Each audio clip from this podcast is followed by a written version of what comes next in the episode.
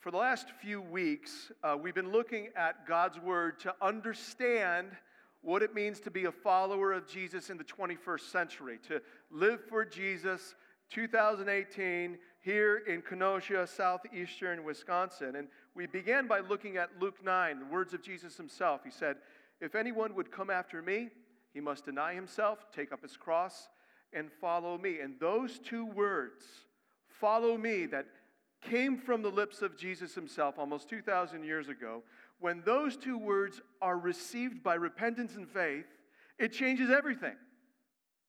One goes from being sinfully self centered to graciously God centered in all that they do and think. And so those two words, follow me, are game changers because they come from the lips of Jesus. And so here's what this means for us to, to follow Jesus today is to live intentionally for Jesus in every area of our life. So those two words were as true then as they are now. Jesus is alive, and he calls all of us to follow him. Then we looked at 2 Timothy 3. We looked at God's Word. This book, it is vital for us to live for Christ. It is uh, God's Word, so they are powerful, it's profitable and purposeful. And so we, as followers of Jesus, we don't stand over the book, we come under the book. This book is life to us.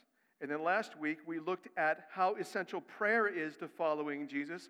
We pray big, we pray bold, and we pray believing because we've got an awesome God. And so now we turn this morning to God's Word once again to look to God's Word and teach us about loving one another. And what we're going to see is Jesus commands us to love one another. It's not optional. It is essential to following after him. So, in order to just kind of raise this a little bit, I thought we could take a straw poll by show of hands. How many Christians in this room find it difficult to love another Christian? Raise your hand. Now, I'm particularly interested in Christian husbands and wives, and if there's this going on right now. But now, just for another step of honesty, how many of you Christians in this room have come to the realization that you too can be difficult to love? How many have realized that? Yes, me too. So here's what that means for all of us we need help loving one another, and we need that help from God. We have hard times loving other Christians, and other Christians have a hard time loving us. We need help. And thanks be to God, He speaks right to it. If you'd open up your Bibles to 1 John chapter 4. 1 John is towards the end of your Bible, back of your Bible if you don't know. If you're new to the Bible, just find Revelation, which is at the back side, and do what I do. You start moving left until you find 1 John. So, Revelation, I just skipped over a few books, and now I'm in First John. Now, hear God's word. This is God speaking to us about loving one another. First John 4, chapter, chapter 4, verses 7 through 12. Beloved, let us love one another. For love is from God, and whoever loves has been born of God and knows God. And anyone who does not love does not know God because God is love. In this, the love of God was made manifest among us, that God sent his only Son into the world so that we might live through him. In this is love, not that we have loved God, but that he loved us and sent his Son to be the propitiation for our sins. Verse 11, beloved, if God so loved us, we also ought to love one another. In verse 12, no one has ever seen God. If we love one another, God abides in us and his love is perfected in us. Let me just tell you up front what I believe God is telling us here. His word is saying God's love for us compels us to love one another. It's a simple cause and effect relationship. God's love for us compels us to love one another. How are we going to love one another? It starts with understanding God's great love for us. So there is a kind of a progression of thought that the Apostle uh, John has here. 1 John 4, 7 through 12, and we're just going to follow through his progression of thought about loving one another.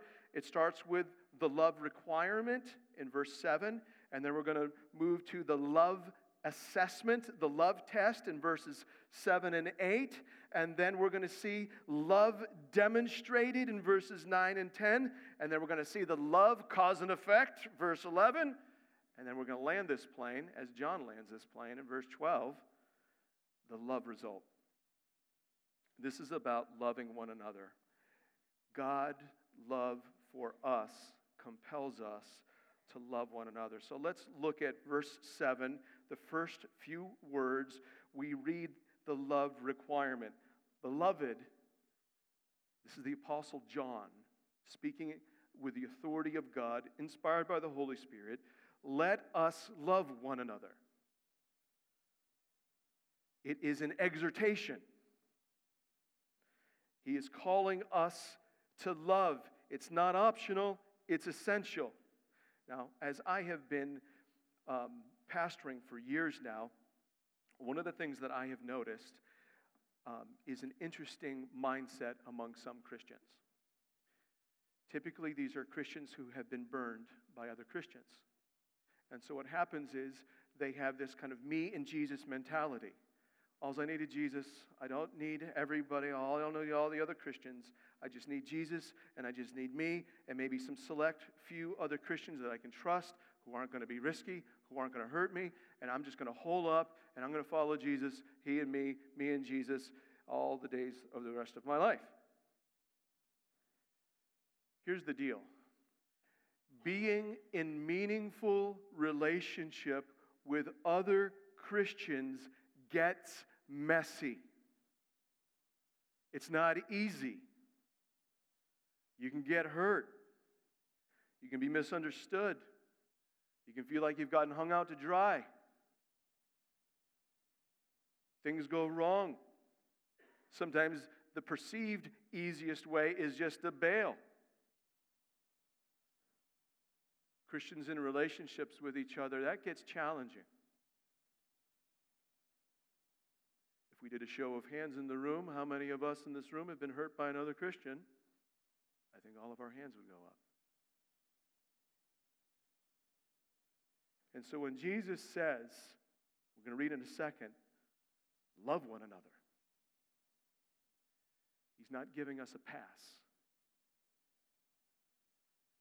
Let us love one another, even when things get tough, even when you get hurt, even when you're wronged. Our Lord Jesus gives us no passes to say, okay, I can selectively love the easy people and I'll just kind of pass by the tough folks. We're to love one another. This here is a command to love. And I just want to make sure you understand where this command is coming from. So it's the Apostle John here in 4 7 Beloved, let us love one another. And if you look down at verse 11, you read something similar. Beloved, if God so loved us, we also ought to love one another. And then in verse 21, in this commandment we have from Jesus, whoever loves God must also love his brother. And if you scroll back into 1 John, you come through 1 John 3 and 1 John 2, where John is also talking about the love of God, and he makes a really interesting reference. He says something like, just as you've heard from the beginning, love one another. And so it starts raising the question well, what was he talking about? What beginning? Now, keep your finger in 1 John 4 and now flip back to John 13.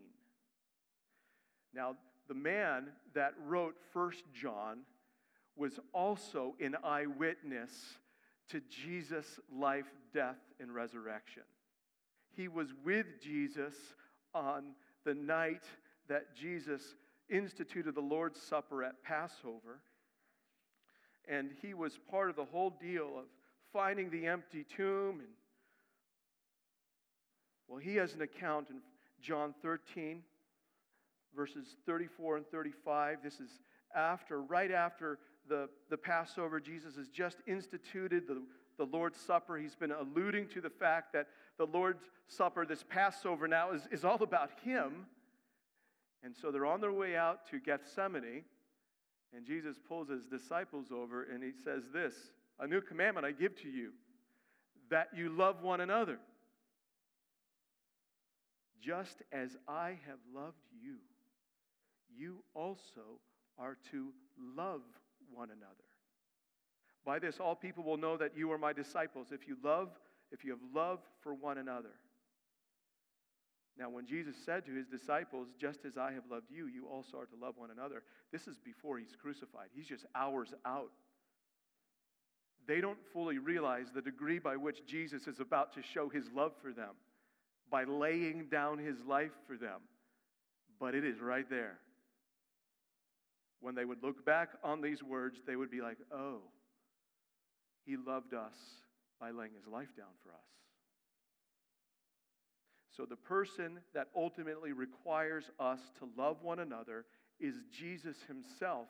And as 21st century followers of Jesus, we see this as not an optional command, but an essential command. This is a requirement. And so, what is love?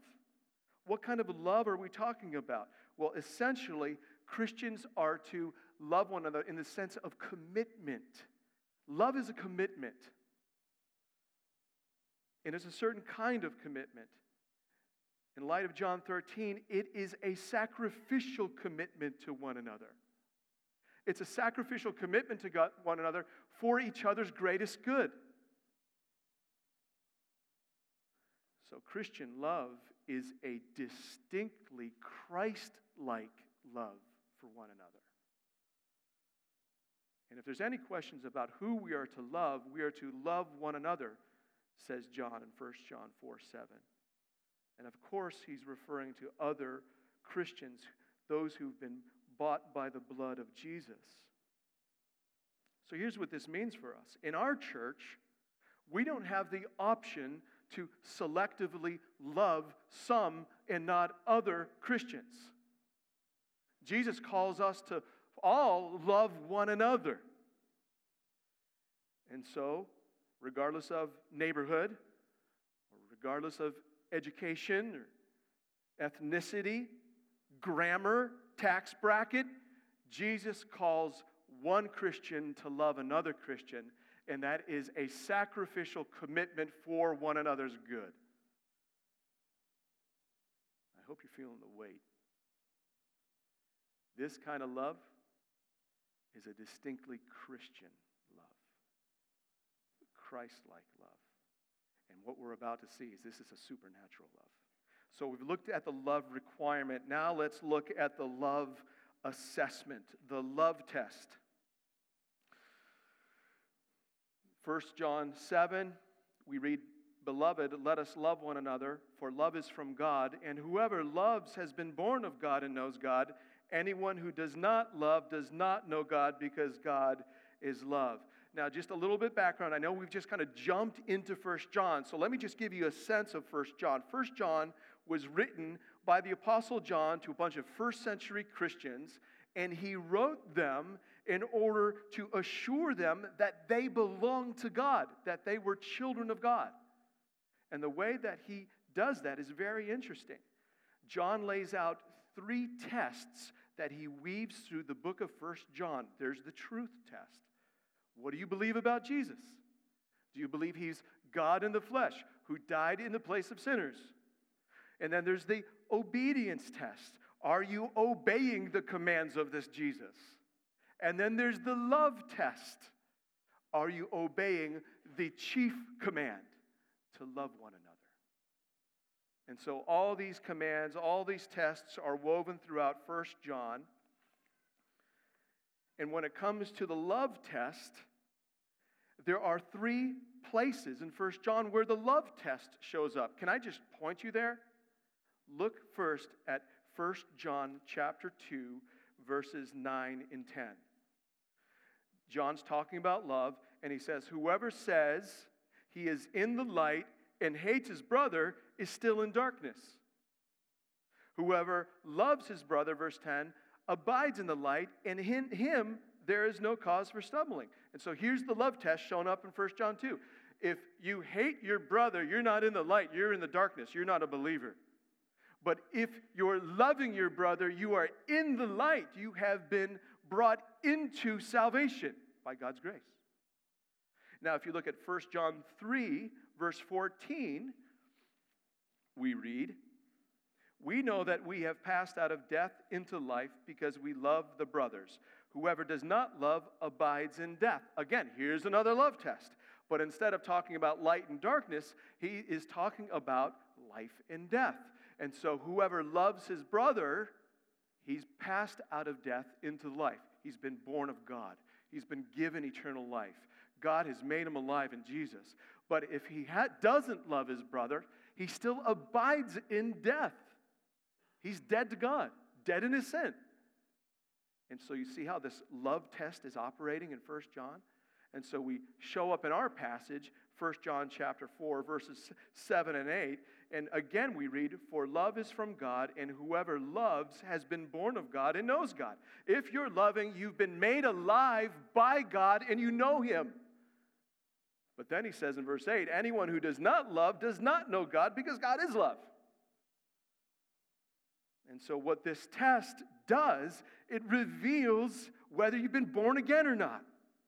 It reveals whether you're a follower of Jesus or not. Are you loving those who've been bought by the blood of Jesus? If you are, you've been born of God. If you're not, chances are you're not a follower of Jesus.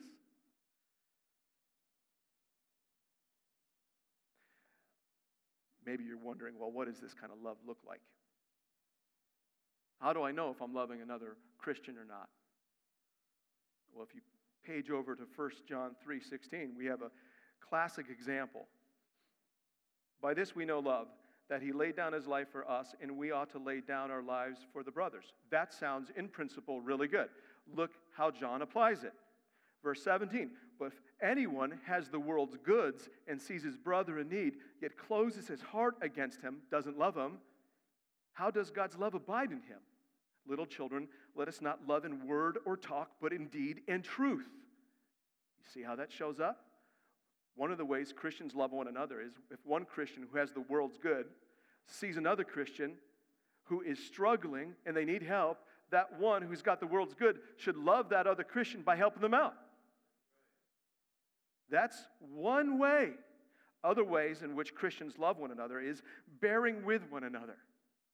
You've got a brother or a sister who's going through a hard time, and it's going to be inconvenient and uncomfortable for you to go because this person is crying a lot and they talk a lot, and it's going to be a huge commitment of time. You could just avoid it, but love compels us to go and to bear with that brother or sister experiencing hardship. When a brother sins against me, love compels me to forgive them. When I sin against a brother, love compels me to go to my brother and say, I've sinned against you. Will you forgive me? It's love brings about peace and unity in the church. Ephesians chapter 4, we see love exercised in speaking the truth in love to one another. And that's just not a truth grenade that you throw in and you duck from. It's listening carefully and then speaking words of encouragement and comfort and correction if need be. How, how you holding up? How do you stack up? Let, let, let God's word have its intended effect. How are you loving the brothers and sisters in Christ? Are you loving them? Or are you not? If for some reason you don't think you are, do you know what you need most? You need to experience the love of God in Christ Jesus. You need to become a Christian. That's what that reveals.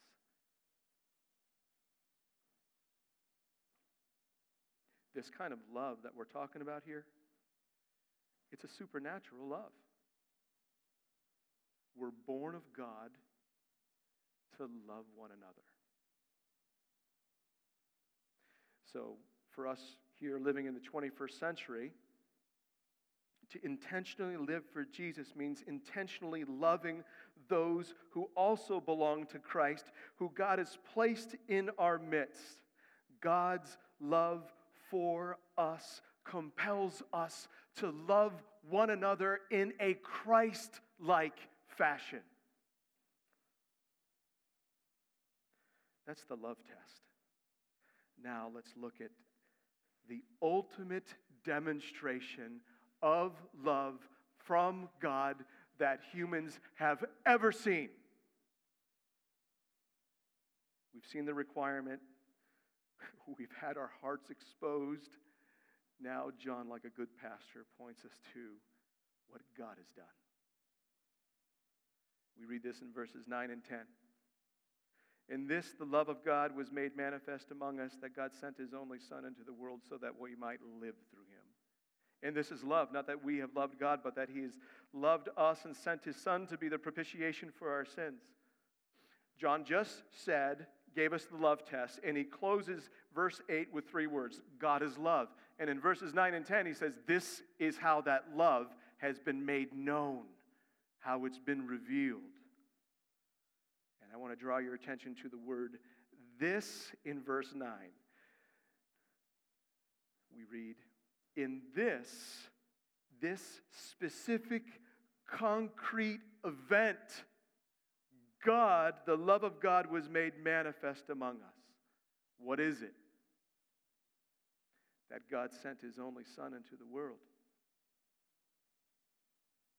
And this is the love of God. God's costly sacrificial commitment for our greatest good was made manifest in his sending of his only Son, his unique and exclusive Son, into the world. The very people who were rebelling against him, God demonstrates his love by sending his one and only Son to them. And this demonstration is purposed. In this, the love of God was made manifest among us, that God sent his only Son into the world. Why? For what reason? For what purpose? So that we might live through him. God lovingly sent his Son so that we who were in darkness and in death could live for God. That we could be born of God. That we could know God that in the words of John 10:10 10, 10, that Jesus came that we might live abundantly. And that is talking about eternal life.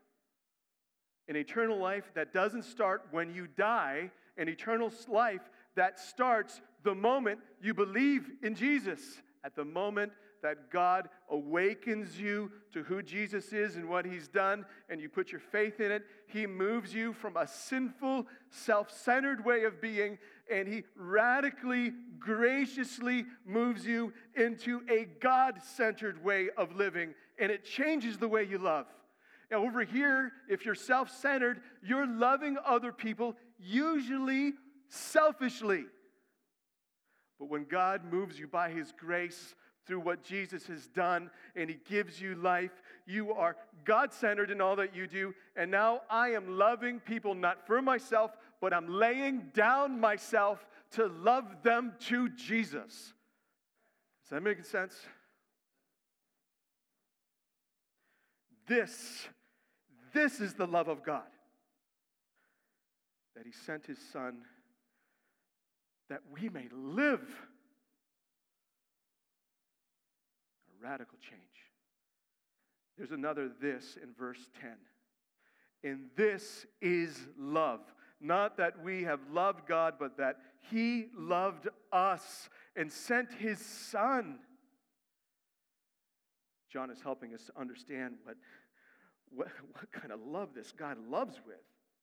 And he says, oh, um, don't make the mistake of trying to define love by looking at your own love for God. That's not the gold standard of love. The gold standard of love is God's love for us. And again, it's in the sending of his son. Did you notice that in verse 10? That he loved us and sent his son. And then we're then we're confronted with a very big theological word. Sent his son to be the propitiation for our sins. What does that mean? Verse 9 God's love is demonstrated in the sending of the Son for the purpose of giving us life. Verse 10 God's love is demonstrated in the sending of His Son through the means of Jesus' death on the cross. Let me help you understand. The word propitiation is a big word that's capturing a very important idea, a very important truth. A propitiation is a sacrifice that satisfies God's wrath for sin. And what John is talking about is what takes place, took place on that first Good Friday.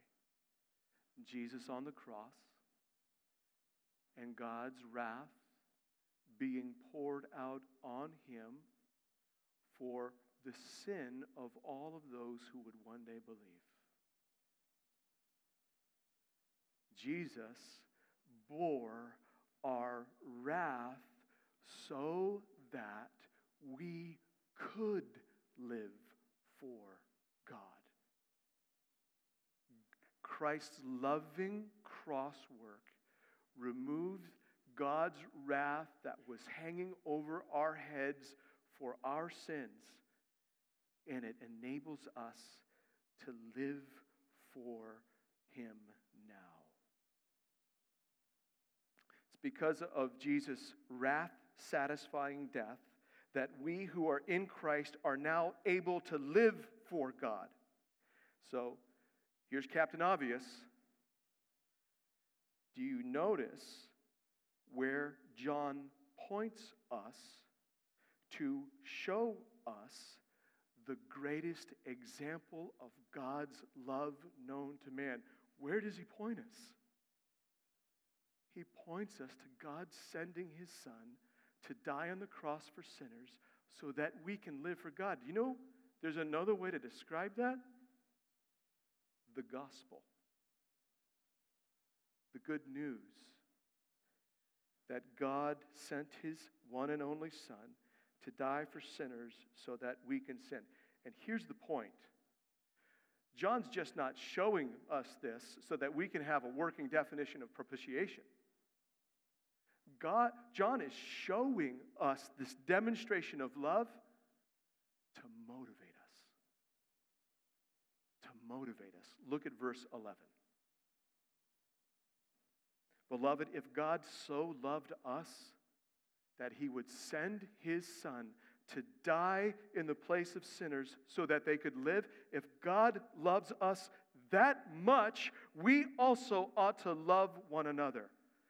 This is the love cause and effect. You could also call it the gospel cause and effect. It is a chain reaction of God's love that He initiates in us and that we can't help but love one another because we've been radically changed. Cause and effect. Do we have any fixer upper fans in the house? Chip and Joanna? Gaines? Magnolia? Whatever? They, they flip houses. And what they do is at the beginning of the show, there are these before pictures of these dumps, and they get involved and they turn a dump into this glorious piece of real estate. There's this cause, Magnolia Real Estate Properties, Chip and Joanna Gaines, that comes in and completely flips this house. And the effect is a whole new building. Here's the cause and effect of the gospel God comes in with his love demonstrated in Christ that takes away our sin and gives us new life, and he radically reorients us. He radically changes. He loves us so much. It is a gospel causation of love, and that cause impacts us to such a degree we must love other people. We've been radically changed. God's love for us compels us to love other Christians. Cause God's love, effect, we love others. Think about it this way God's love is a vertical love that impacts us internally, and the result, the effect is our love goes horizontal and has an external effect. Here's what John is helping us see He's showing us how to love. Okay, so raise your hand if you have, you know a Christian that is difficult to love. Oh, we're all there. How do you love them? John's showing us how. You don't turn to yourself first. You don't start doing all sorts of observations and lists of how difficult this person is to love. The place that you start in order to love somebody is with God's love for you. When you realize how much God has loved you, it compels you to love other people, even when it gets messy. Let me read you something from this book. It's a, a gospel primer by Milton Vincent. He says it this way When my mind is fixed on the gospel, I have ample stimulation to show God's love to other people. For I am always willing to show love to others when I am freshly mindful of the love that God has shown me. You want to know how to love other people? Dwell on God's love for you. That love demonstrated most clearly in Jesus Christ. So let me, let me press this a little further when you think about God's love for you that initiated towards you, 1 John 4 19 says, We love because he first loved us. The, the chain reaction started with God loving us. God's love for us that initiated towards us compels us to initiate with others. I'm not going to wait for them to call me. I'm not going to wait for them to flag me down. I'm going to, if I'm seeing something, I'm moving there. Which brings us to the next. God's love for us showed up in the sending of his son. God crossed all sorts of boundaries in order to love you. He came from, Jesus came from heaven to earth. He, he left his glory to come here. He was dwelling in his spectacular glory, and then he took on a seven pound baby frame crossed all sorts of boundaries. And that sending, that crossing of boundaries, compels us as Christians to love over boundaries with other Christians. To love over racial boundaries, to love over financial boundaries, neighborhood boundaries, cultural boundaries, any kind of differences God's love for me compels me to move through the barriers.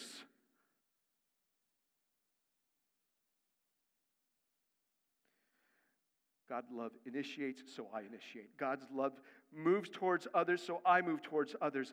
God's love sought my greatest good to give me life in Christ, so now I am going to love other people for their greatest good, that they would live in Christ.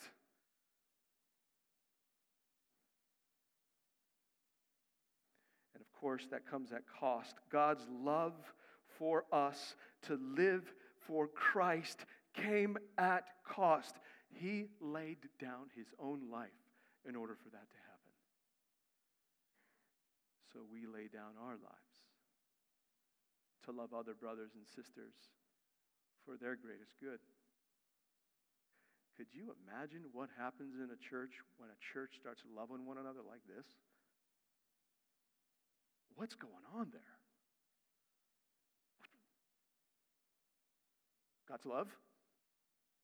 God's love taking root? God's love ta- making a difference? God's love compelling us to love one another? I hope you see that there is no room here for self reliance. There's no room here for trusting in myself and loving of other people. We look to our God and we experience His love in order to love others. And that brings us to the loving result. We've seen the cause and effect. Now let's look at the loving result in verse 12. No one has ever seen God. If we love one another, God abides in us, and his love is perfected in us. No one has ever seen God. He's talking about God the Father. God the Father dwells in inapproachable light. Nobody has ever seen him. But then he says something very interesting. If we love one another, God abides in us. It evidences God's presence in us. When God is dwelling in a people, he is going to compel his people to love one another. It's evidence of the unseen God dwelling in his people. And then look at the result. And his love is perfected in us. Don't miss the language. And his love is perfected in us. When we love each other with a Christ like love, not only does it evidence that God is present in our midst, His love is being perfected in us. And that word perfected, think about it as fulfilled or complete. It's the completing of a circuit. Here's another way to think about it God's love for us is incomplete until we love others. It's a potent love. It's intended to come vertically and then go horizontally. You want to know a really cool thought? God loves us through one another. His love is perfected in us. So, could you imagine this? God intends in our church to use the brothers and sisters in this church to communicate his love for each other. God intends to use us that way. He wants to use me and others in your life to communicate his love for you in Christ. But it also means this He wants to use you. He wants to use you to communicate His love to other brothers and sisters in the church. His love is perfected in us. And it's a powerful witness. Back to John 13 35. Our love for one another, it displays Jesus in a unique way it, it gets around this. Hey, you know what? I'll take Jesus, but you can just keep all the other Christians. No. Our love for one another is a strong apologetic against that. Let's wrap this thing up. We started by asking the question hey, do you as a Christian have difficulty loving other Christians? You're like, yes, we do. And then I asked, okay, are there Christians that probably have difficulty loving you? And yeah, we're yes. And then we're like, do we all need help? Yes, we all need help loving one another. Here's the good news God's love for us in Christ is the help. It's the love with which we love one another. It's God's love for us, compelling us to love one another. So maybe the response is you realize you don't love God's people, and it just shows that you're not a Christian. You just need to become a Christian. Put your faith in Jesus, turn from your sin.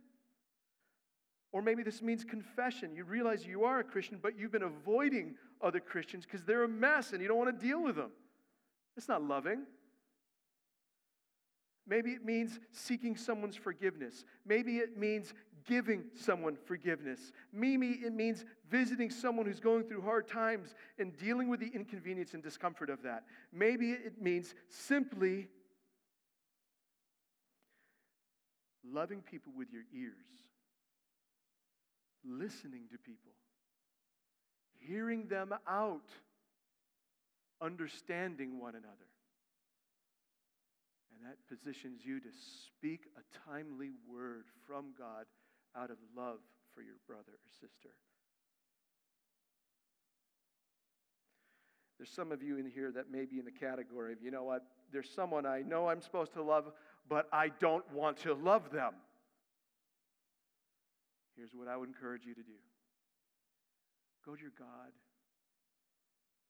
Ask Him to remind you, to show you of His great love for you. And ask Him to tenderize your heart towards your brother or sister that you don't want anything to do with. A 21st century of Jesus Christ lives out every area of their life for Christ. And that includes loving other Christians. It's not optional, it's part of living for Jesus. Let's pray. God in heaven, we do thank you so much for your word. And we recognize that your word calls us to things that we in of ourselves sometimes don't want to do or don't feel like we can do.